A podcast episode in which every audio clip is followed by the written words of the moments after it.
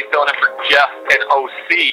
We get to our final spring game of the Pac-12 spring season, and that's the Cal Bears. And so we'd like to welcome in our next guest, Mr. Jim McGill. Uh, not Jimmy McGill from Better Call Saul, but uh, Jim McGill, editor in chief of Bear Insider, here joining us now. Jim, how we doing, buddy? That's slipping Jimmy to you. Yeah, slipping Jimmy. I don't know if you're watching the new season yet. Oh yeah, I'm loving you it. can kind of start to see. yeah, yeah, it's a lot of fun. A lot of fun. um, Cal is one of the last teams to participate in their spring game. Uh, we talked about with the transfer portal ending on Sunday or the deadline happening on Sunday, what that looks like. You know, it had a had a kind of a ruckus off season. You know, Justin Wilcox's name was batted around for the Oregon job. It sounds like he turned it down to come back to Cal and, and be part of this program that he has started. Uh, what have you seen since uh, that all happened, and, and what has the spring shown to you about the Cal Bears? Well, I can tell you he's not turning down his alma mater to come back to a school that he thinks is going to have a losing record again. There's um, a lot of upside to this team. I, I think a lot of people know that the defense is really solid, and they didn't lose too much on the defensive side of the ball. They uh, actually look like they're going to step up this year with some really good, talented young depth. But the big difference this year is the the offensive side. The offense has been average at best for years, but they've got two quarterbacks competing for the starting job, and you guys are both quarterbacks, so you know how important it is to get good quarterback play. And both of them, Kai Millner and Jack Plummer, who transferred from Purdue, have been just money all spring and you know, it says something for them to do it against a good Cal defense because um, those guys they cover tight, so these quarterbacks aren't getting easy passes, easy completions. Um, they get good pressure when they're allowed to pressure and hit, and these guys are, are playing with a lot of poise and they're hitting receivers with the types of patterns that, that fans haven't really seen that follow Cal for a number of years. They've largely gotten away from the, the slants and the curls and the, the flies up the middle and the goes, and they're utilizing all of the field now, which is a major advantage. And the thing that lets them do that is a, a core of, of really fast, tall, athletic receivers that can high point the ball and, and get anything that's within their catch radius. So it's been it's been pretty exciting to watch. I've been to I think 11 of the 13 practices, so I've seen a lot of lot of play, and they've been consistently good all the way through. Yeah, Jim, it's always interesting when, when teams do pick up quarterbacks from the portal. Five, seven years ago, if you got a portal quarterback, it was a foregone conclusion that that dude was going to be your starter. Nowadays, you, you bring him in to add depth and to compete. You mentioned both Jack Plummer and Kai Millner. How would you classify where that quarterback competition is heading into the fall? It's a very tight battle. Um, it seems that Plummer has the edge, not just because he's the veteran, but he's been super consistent. I think he's had only two interceptions the whole spring, which is very unusual. And, and we're talking 7 on 7, 11 on 11 all kinds of different situations. Millner has been a, a, real pleasant surprise. He was a true freshman in the fall, and he, he really wasn't ready. He wasn't an early entry guy. And you don't come in and master Bill Musgrave's pro style offense in four weeks and be ready to go. So he ran scout team last year, which is a good experience for him. But you can tell that he's not thinking out there. The game's slowed down for him. He's playing really instinctively. Both of them have a good pocket presence, which is great because uh, last last few years when Chase Garbers would get nervous, he'd get happy feet and take off. The good thing for, for him is that he was able to pick up yards most of the time, but you really want to stay in the pocket as long as you can and let your receivers get open. And these guys have been doing that consistently. It's, they're not going to name a starting quarterback this spring for sure. I'd be surprised if they even named one in the first week of fall. I think they'll probably go a couple of weeks into fall and I would say the money would probably be on Plummer, but I think Millner knows if he's not the guy, he's going to get playing time. It's not going to be like a situation where it was Garbers 99.9% of the time the last four years. Um, whoever doesn't start, I think they're going to have a lot of confidence in and mix them in whenever it's possible, not just in blowout wins. You know, this was a this was a conversation I had when I was when I was calling a, a game for, for Cal last year and kind of talking with the coaches around you know what what Chase Garbers' decision was going to be. You know, realistically, he had an opportunity to come back, right? Yeah. it doesn't necessarily look like he's going to be drafted. Um, was this one of those situations where it was a, a, a time where we they felt like his starting days there had, had run its course, or was this something that was kind of just mutually agreed on that we're going to go our separate ways and figure it out? Because you know, you would think with a guy that had so much success in doing what he did and as a leader of that team, you know, Justin Wilcox would have welcomed uh, a guy back with that much experience to be the starting quarterback. Well, you know, there are certain circumstances where the staff is going to have a conversation with a guy, and uh, they're not going to push a guy out against his will, but they're going to say, you know, it's probably in your best interest to maybe try the portal to get some better playing time opportunities, or, uh, you know, maybe it's time to, to check out the NFL and see if you've got it there. I don't have the sense that they pushed on him to go, but I think they both knew that it was time. Um, there are certain circumstances where you've got guys that are fairly productive starters where you still need them to move on because you've got some some young talent or other talent waiting in the wings that might give you a boost that you didn't have in previous seasons, and, and that's the case there. I mean, Chase did some good things for sure, and he, he had some really nice wins, especially beating USC twice and winning two big games, especially crushing Stanford in the last big game. But there were limitations there too, and these two guys, not to disrespect Chase at all, but I think they're going to give them some edges in a lot of different ways some of the things that I mentioned earlier about the, the types of offense they're able to run, where I think their offense is going to be a lot more productive, where they may even average in the 30s this year, which would be a big step up from previous years. So it was really a, move that needed to be made on both sides, honestly. That May 1st deadline to enter the portal is, is front of mind for college football fans right now. Obviously, Cal's ball backs up right into that date. Jim, do you envision it being a busy few days ahead for the, the Cal Bears roster, or will be uh, relatively calm? I don't have the sense that any of the guys that are in the two deep are moving on. I mean, we could be surprised, obviously, but uh, I don't have that sense. I do think there probably will be some bottom of the depth chart guys that are going to find that it's worth exploring their options. I do know they definitely want to bring in an interior uh, linemen and a tackle, an offensive tackle. If they could find two, they would bring in two. And I think they'd like to add a veteran presence at cornerback too, but they don't have a lot of needs outside of the offensive line on the depth chart.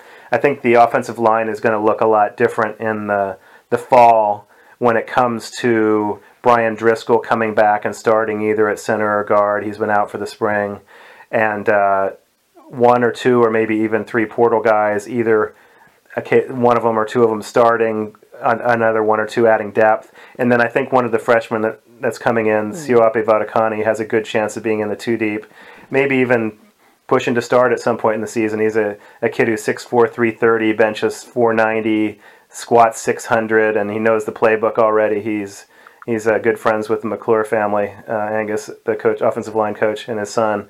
So um, the the the line's going to look a lot different there, but they definitely do need portal additions there. I, I know they have they have some good prospects there, and I think you're going to see some pretty quick moves there. I'd be surprised if they don't add a portal guy within a week. Um, but as far as the exit side, uh, we'll, we'll probably hear about that in the first week or two too. But I don't expect any big news defections there um, the, addition of Bill Musgraves a, a couple years ago, right, was just so limited with COVID and and all the things that went on. It really seems like he's starting to have a good feel for what he wants to do offensively with this team. How important has it been to have the consistency of Bill Musgraves that they're not moving off and trying something new, but to go into his third season as the offensive coordinator in this offense. It's important. I was talking with Kai Millner, one of the two quarterbacks battling for the starting job today, about you know what was it like transitioning as a high school athlete to Cal and working under Musgrave with his pro system. Was it coming at him really fast, or um, how was the adjustment? And he said, you know. Um, I was pretty prepared coming in. It was a bit of an adjustment, um, I'm definitely playing with a lot more confidence and not thinking about the the playbook when I'm out there now. So, you know, he's had uh, the fall and now the spring to adapt, and you know, you, you, look at the other guys around him too. They have they have several redshirt freshmen that got their feet wet in the fall and uh, only played a couple of games or maybe even didn't play at all that are really really ready to contribute now that they've they've definitely mastered the playbook and are ready to go. So having that continuity helps. I don't think a coordinator like him is going to have a smooth transition the first year in most circumstances, but a third year can definitely help a lot. And, and as I mentioned earlier, I, I honestly think they've got the personnel to effectively execute his playbook now. They, they weren't really in that position so much before, but they, they are now. If you don't see a much more dynamic offense this year out of Cal, it's an indication that there's a problem, but I don't think you're going to see that. You mentioned that dynamic offense, but you do lose some production at the receiver position with Crawford, Clark, and uh, Remigio. Who are some of the other guys that'll be front of mind for the offensive attack this year? Man, I tell you, the group that's replacing them has been so fun to watch. It starts with Jeremiah Hunter. He's a, a redshirt sophomore that just has a ton of talent, and he's he's healthy and uh, he's he's a future NFL guy, maybe even a first day draft pick, if if not first day, second day. Starts with him. Love a couple of the other uh, young guys that are in the mix now at, at receiver, um, starting with um, J. Michael Sturdivant, who was a near five star recruit from Texas that offer, was offered by everyone, runs a 10 3 40 and amazing catch radius, six-three guy, just runs right by defenses. His hands have improved dramatically from the fall. He's going to do a lot. Mavin Anderson's a guy that's going to play in the slot. He's a 10 700 guy, and and he's even faster than 10-3 Sturdivant when it comes to you know zero to 50 or so. Um, he's catching everything too, and he's just he's so good out of his breaks. He's such a technician. The quarterbacks say he's the he's the one of the smartest guys on the team. He's just mastered everything. Um, those guys have been great. Tommy Christakos is another guy that will be really interesting to watch. He's kind of been bit by an injury bug the first couple of seasons, and he's really healthy now. And there's so much they could do. They, they call him top shelf Tommy. He's six four, and um, he, he's he's not just a fade guy, a top shelf guy. He's a real technician too. He can get you that 15 yard out or 15 yard in, or quick slant. That the defense is it's really hard to defend, and he's got super strong hands, big hands too, and long arms. So there's a lot of weapons there. And then you go to the tight end position Jermaine Terry was a guy that was offered by everybody Alabama, Notre Dame, everybody, and he chose to stay local. He wasn't in shape last year. He had had a, a real serious um, injury that he was dealing with, so he was about 20 pounds higher than he wanted to be playing. He's really lean and quick out there now, 255. He was kind of overwhelmed by the playbook in the fall as a true freshman, and they say he's in the, the film room all the time now. He's a guy that nobody wants a piece of when the ball's in his hands. And Keleki Latu is a super athletic tight end that will split time with him. He's out right now, but he's six six and he's a former rugby player uh, super athletic too. The Cal staff calls him a freak. So Musgrave is kind of drooling over these weapons he has. The guys you mentioned, they were productive, but I wouldn't call them dynamic. Clark had his moments of being a dynamic receiver, like against TCU and Stanford, where he had some long TDs. But man, these guys can these guys can do it all, and they are all fast, and they all have great hands. Well, I mean, that sounds amazing. If you are uh, Musgraves and, and what you may have at hand in terms of talent at the wide receiver position. That's all awesome to hear. Um, I want to ask you a question uh, before we let you go here about the portal and uh, you know leading up to the, the spring game and the decisions on who will go or who will not go, um, and then covering this as a as an analyst, as a reporter, um, and seeing the shift in not knowing what the roster is going to look like. In fact, truly not knowing what it's going to be until you probably get to two or three weeks into fall camp. What's that been like, and and what is what is the landscape of college football uh, becoming because of this transfer portal? You know, I wouldn't want to be a head coach in this environment. It's got to be maddening where you're trying to build something and you invest in these guys for two or three or four years, and all of a sudden they're gone for greener pastures. The interesting thing at Cal is Wilcox and his staff just sets such an amazing tone for culture. If you talk to the assistant coaches, they're like, I have never worked on a staff like this where we're all equal, we all have an equal voice, there's no egos, and the, the players get that same sense and they recruit the type of guys that, that fit that style and that system.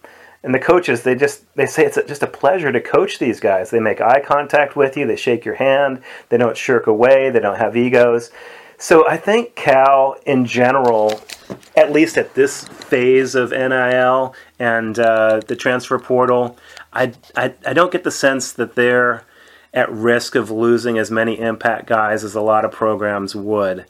But if you have situations where you have highly touted guys come in and they're starting to build some really good depth, maybe they get the sense that it's going to take them a few years to see the field. Maybe those are the types of guys that they're not going to immediately impact you, but it could hurt you down the line when you don't get the chance to see them develop. But right now, I think Cal's in pretty good shape on the portal tra- uh, portal front. We'll just have to see how things shake out. But he's got the right culture to retain the guys that they want to retain, so that's a big plus for them. Yeah, it is. It's a huge part of it, and it's become the navigating that landscape and that culture of on what it's going to look like. And uh, we appreciate uh, you taking the time. Again, Jim McGill, editor in chief of Bear Insider, joining us now to talk about Cal football. Thanks for taking the time, Jim. Thanks, Enjoy guys. Great to talk to you. Yeah, yeah. Take care.